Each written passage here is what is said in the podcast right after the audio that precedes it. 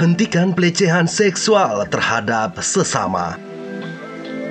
Pelecehan seksual atau yang lumrah juga disebut dengan nama lain seksual harassment adalah suatu kondisi di mana muncul permintaan untuk melakukan perbuatan seksual, tindakan lisan maupun secara fisik atau juga bisa berupa isyarat yang bersifat seksual ataupun perilaku lain yang bersifat seksual yang mana dapat membuat seseorang merasa tersinggung, dipermalukan, bahkan merasa terintimidasi. Dari kita semuanya ini mungkin lebih cenderung bahwa pelecehan seksual sering kali dialami oleh perempuan. Padahal pelecehan seksual terhadap laki-laki pun juga banyak.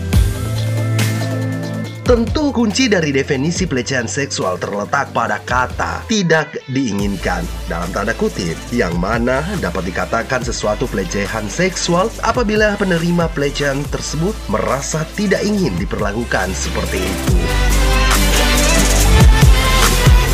Nah, kebanyakan pendengar informasi mengatakan bahwa perempuan adalah objek yang sering menerima pelecehan seksual tersebut. Namun nyatanya, laki-laki pun juga punya resiko yang sama mengalaminya. Bahkan sebuah data dari Komisi Perlindungan Anak Indonesia KPAI tahun 2018 menyatakan bahwa korban pelecehan seksual lebih banyak dialami oleh laki-laki. 122 anak laki-laki dan 32 anak perempuan. Hal ini mungkin tidak kita sadari.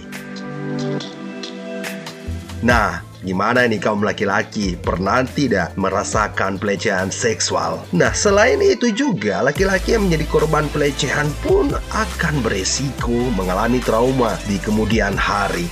Lebih parahnya lagi, hmm, mereka yang menjadi korban terkadang tidak menyadari bahwa mereka telah dilecehkan dan hanya mengalami rasa yang tidak nyaman saja hingga timbul masalah yang lebih parah yaitu traumatik. Rasa traumatik terhadap seksualitas bisa saja muncul dari berbagai macam perilaku, mulai dari penolakan segala bentuk aktivitas seksual, bahkan sampai menjadikan seseorang menjadi maniak seksual di kemudian hari. Tentu saja hal ini sangat berbahaya karena pastinya akan menciptakan banyak korban-korban pelecehan seksual yang lainnya. Nah, saya sih berharap ya untuk kita semuanya mari bersama-sama menjaga tingkah laku, entah lisan maupun perbuatan agar jangan sampai secara tidak sengaja melecehkan seksual orang lain. Entah itu perempuan ataupun laki-laki. Hentikan seksual terhadap semua gender.